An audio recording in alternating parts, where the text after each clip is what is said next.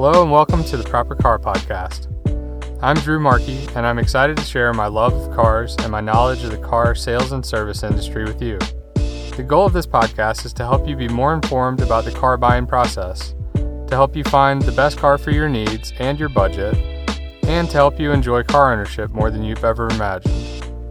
I'm your ally in car buying, and I can't wait to help you out, so let's get started.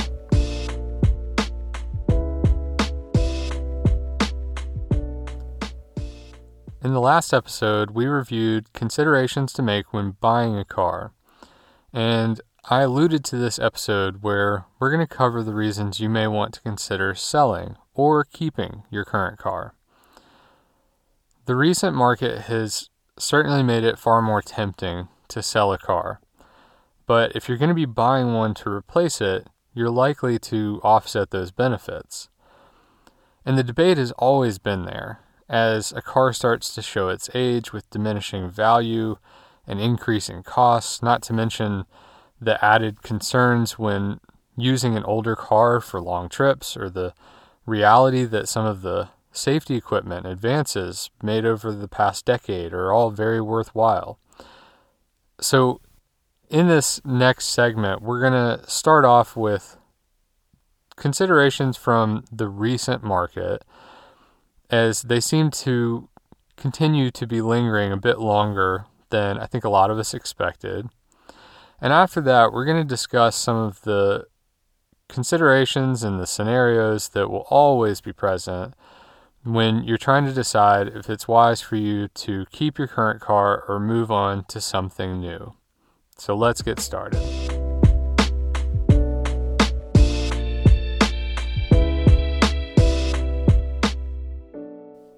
If you've had an extra car that you could afford to live without in the last couple of years, it's pretty likely that you've either already sold it or realized that you just about couldn't afford not to sell it. The market has been doing unheard of things, and the values of cars have increased and stayed high for a long time. And if you're one of the lucky ones who had that extra car you were probably pretty pleased to see a real return on your investment, something you don't often see when selling a car, especially if you've had it for a little while. Maybe you even made money off of the car from when you purchased it and you got use out of it during that whole time. So, if you're listening to this and you've been debating if you should go ahead and sell that car that fits those characteristics and you haven't yet, I'll just say this is a little nudge to seriously consider it as long as you're in that situation where you really could just go without that car. There's a good chance the market will turn around at some point in the near future or return to a bit more of a normal state and when that happens, you might be running the risk of losing thousands of dollars. Depending on the car you have, it could be tens of thousands of dollars from what you might gain if you were to sell the car now. However, most people don't just have spare cars sitting around that don't get used or serve a purpose enough to justify just releasing a car to make money the last episode got into a lot of the considerations that you'd make if you're having to buy a car in the current market, including those where you may benefit from the value of your current one but lose those gains or at least offset them with the purchase of its replacement. So while these increases in car values can create some dramatic gains for the seller, they can also complicate the decision to sell or keep a car you currently own. If you're not in the situation where you just have an extra car to sell and you know that the value of your car is as good as it's ever going to be at this point, you may still be considering it. Well, is it wise? Does it make sense for me to sell this car now because it's at its peak if I have to buy something else? And one of the big things I would say here is if you already love your current car, if you've done a great job keeping it well maintained and in good shape, it makes it a little harder because while you might get the absolute maximum amount uh, for your car in selling it now, it also puts you in a situation where the car you buy to replace it is the unknown. That replacement car, let's say it's also a used car, you have no idea what the actual history has been. Obviously, there's cases where it it may be more clear if you buy from a one owner and they have great service history and it's clearly never been wrecked. There are a lot of things that you can do as a car shopper, as a buyer, to try to make sure that you're buying the right car. But it still puts out that variable. You know what you have with your current car. And if you get rid of it and pay just as much over what maybe the future value of your next purchase should be because of the market as you gained from selling your car, then it washes out. So it becomes less of a consideration at that point. And the reality there is if you're going to buy another car and you do find yourself in something that hasn't been well maintained or is a little bit rough, you may be really regretting moving on from the car that you've taken good care of only to set yourself backward essentially for a potential short term financial gain. Not to mention, just in entering into the car selling and buying process kind of creates its own headaches and, and costs and challenges that all have to be considered before you decide to move forward with that. In the next segment, I'm going to move on from this current climate, which is a bit uh, wild, and we're going to look more into that sort of ongoing debate that will always be relevant to help you make these decisions based on current and future needs, no matter what the car market looks like.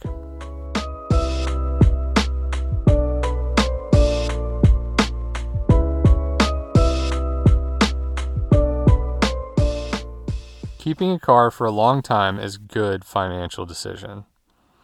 The costs for maintenance over the years certainly add up, but they pale in comparison to the amount you'll spend if you are buying new cars every few years. Just because you don't like to keep cars for a long period of time or you don't like to deal with the cars as they age and need a little bit more upkeep and repairs and maintenance. If you ask any financial planner, they're going to suggest things like buying a good car that's well within your means, financing it if the rates are low, because you may be able to make more investing uh, that cash that you could put out, and keeping it as long as possible because all those months that it then is paid off and you're not making car payments give you the opportunity to use that money elsewhere to invest it and make yourself money or at least put it into an account to accrue interest and therefore make it even easier for you when you decide you want to get another car in the future. So, generally speaking, that's why it's always been put out there that keeping a car and maintaining it well for a longer period of time is the most cost effective way to go about car ownership. However, as cars age and they accumulate miles, they will inevitably need more repairs and maintenance and monitoring. I love the idea of daily driving an older car. Maybe it's one of my favorites from the 90s or even earlier. But there are a lot of things to consider if you plan on doing this. Keeping an older car around means you're going to run into challenges with things like parts availability, and the costs of those parts can start to really increase over time. it presents challenges that wouldn't be an issue when a car is only five or 10 years old. And that might mean that you have a fairly minor repair that is actually just keeping your car off the road unusable for an extended period of time. Or the cost to do that repair might start to really make you question if it's continuing to be worth it. It might actually be greater than the market value of your car. And those issues have always been factors for anyone who tries to keep a car around for a long time, whether it's because they just love that car or because they know that it's generally the cheapest way to go about car ownership. The law of diminishing returns is often mentioned when you come up against a big repair on an older car, though. A frequently used recommendation that I believe is pretty sound is to add up the costs that you've been incurring over, let's say, a year and compare that to what a monthly payment would be on a newer car. So while it may not be costing you $400 every single month, you might have had a $1,200 repair. And then you might go six months before you need a $200 fix. If that's the extent of the outside of just super standard maintenance items that you're pouring into the car, then you can just look at what that total is and divide it up throughout the year, and it gives you a pretty clear picture of what are you paying to own this car on a monthly basis compared to what a new car that has a warranty and won't have those unexpected expenses may cost you. Usually, after you've had a car for five or eight years, if it's that age or older, that's when you do start to see some of the more expensive repairs start showing up. And that's when people really start to consider this situation of am I reaching the point where this older car is costing me more than I'm really getting out of it? Is it no longer the good financial decision to continue to keep this car. So, in the next segment, I'm going to cover a few insights on that conundrum. Hopefully, it will help answer some of those tough questions for you.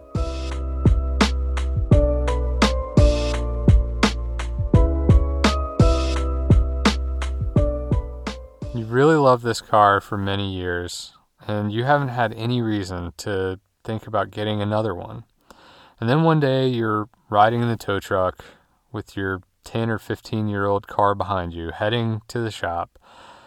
And this time you're going to find out that it's going to cost a few thousand dollars to get it back on the road.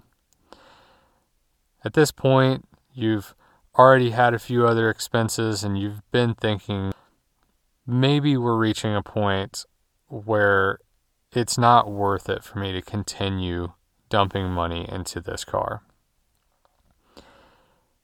And if you've had one major issue, there's probably a few others that you've been sort of seeing come up.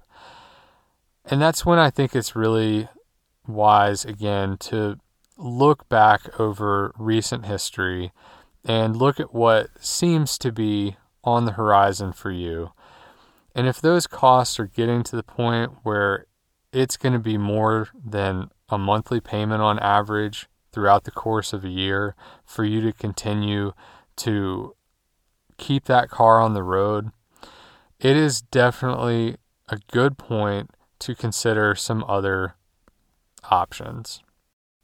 And one of the really important things that I want to talk about in this episode is the idea that you've already been in a car that's been good for you, or at least has, has covered your needs and has helped you to make some good financial decisions by keeping it for a longer period of time. But as you do that, as you have a car that you're maintaining well and you're trying to just ride it out for a while, I think it's worth starting to plan and starting to think about what those next steps will be. Because there will come a time where you reach that point of, I have to do something. I can no longer afford to keep, you know, funneling money into this car only to see it asking more from me in two or three or four months' time. I definitely think that's the point when the average owner of a car who isn't mechanically capable enough to do lots of the repairs themselves should consider that next vehicle purchase. And part of the benefit of thinking ahead at this point is that it allows you to start making payments to an account that can become your car savings account. It might mean that you have a two or three or four hundred dollar repair that comes up and you just take out of that to get it resolved because you need a little more time. But it helps you to start to understand what is a monthly payment that you're comfortable putting aside into this account? What can you really pay every month toward a car and still be comfortable with the rest of your finances? And as you're doing so, you're going to be adding funds to this account, which can then be used to help you significantly offset whatever that next purchase may be. If you've been thinking about this for a couple of years and you've started putting money aside, maybe you've had to dip into that fund from time to time for repair along the way, but you will definitely have a nice accrued balance that you can then use toward your next purchase. And as I talked about in the last episode, if you are thinking ahead about what you want out of a car, what you can accomplish with a car with certain budget or to, to suit your needs and your desires, you're going to start to really narrow the search for what that next one may be. And when the time comes that that unexpected repair pops up, you're going to be in a much better position to make that next step to sell that car, or maybe you're even able to sell it before it's really in need of those significant expenses. And I also want to point out I'm not trying to advocate for someone dumping a car on an unassuming buyer who will have no idea that there's a major issue that's going to pop up in you know the next few weeks something that you are just keeping yourself from having to pay for i think it's completely fair however to sell a used car with the understanding that you've done a few repairs recently and you've reached a point where you are not wanting to continue to do the repairs on this car and you're ready for something new. A lot of the people who buy a car like that are in a position where it's maybe the the best thing they can possibly get or maybe they even have the mechanical knowledge and know-how to do some of those repairs themselves. And I think that's when it's a good scenario of releasing that car that you've enjoyed and you've loved to another buyer, someone who will own it with that understanding that it's reaching the point where there's going to be some repairs so that they can then go into it with that knowledge. I see it as basically a win win situation because it might get them the most car that they can possibly afford uh, if they're especially if they're in a situation where they have the capacity to handle repairs and you're able to move on from that car and make a decision to go purchase the next car in a more flexible environment. You can focus on getting the car you want, which you can then do the same thing you've done with this last one. You can keep it well maintained, take good care of it, enjoy it for years, and make a really good financial decision on top of just enjoying your car more. So, just as the last episode covered some of the considerations that I would like to see people make to help them buy the next car better, I hope this episode has helped to cover some of the situations you may find yourself in as you own a car and you're thinking about when is the right time for me to sell it. I also know that there isn't a lot of guidance available to you if you go into a dealership or you're looking to go consider options and figure out what's the best next step for you to consider. And that's where my consulting services can come into play. If you would like the experience of having a one on one personal consultation that focuses strictly on understanding what your current situation needs and desires and budget look like, and trying to help you to plan ahead and to make some really wise decisions as you continue on as a car owner. I would love it if you would reach out and see if there's a service that I provide that might be really helpful for you. I know that those can be great investments for car owners to help them be prepared and save a lot of money in the long term. And if you'd like to learn more about those services, check out my website at thepropercar.com. You can also find me on Instagram, Twitter, and TikTok at the underscore proper underscore car. Reach out to me on there or through email at podcast at thepropercar.com with any questions any future episode topics you'd like for me to cover, feedback about the podcast, or anything else that I may be able to help you with. Thanks again for listening, and until next time, enjoy the drive.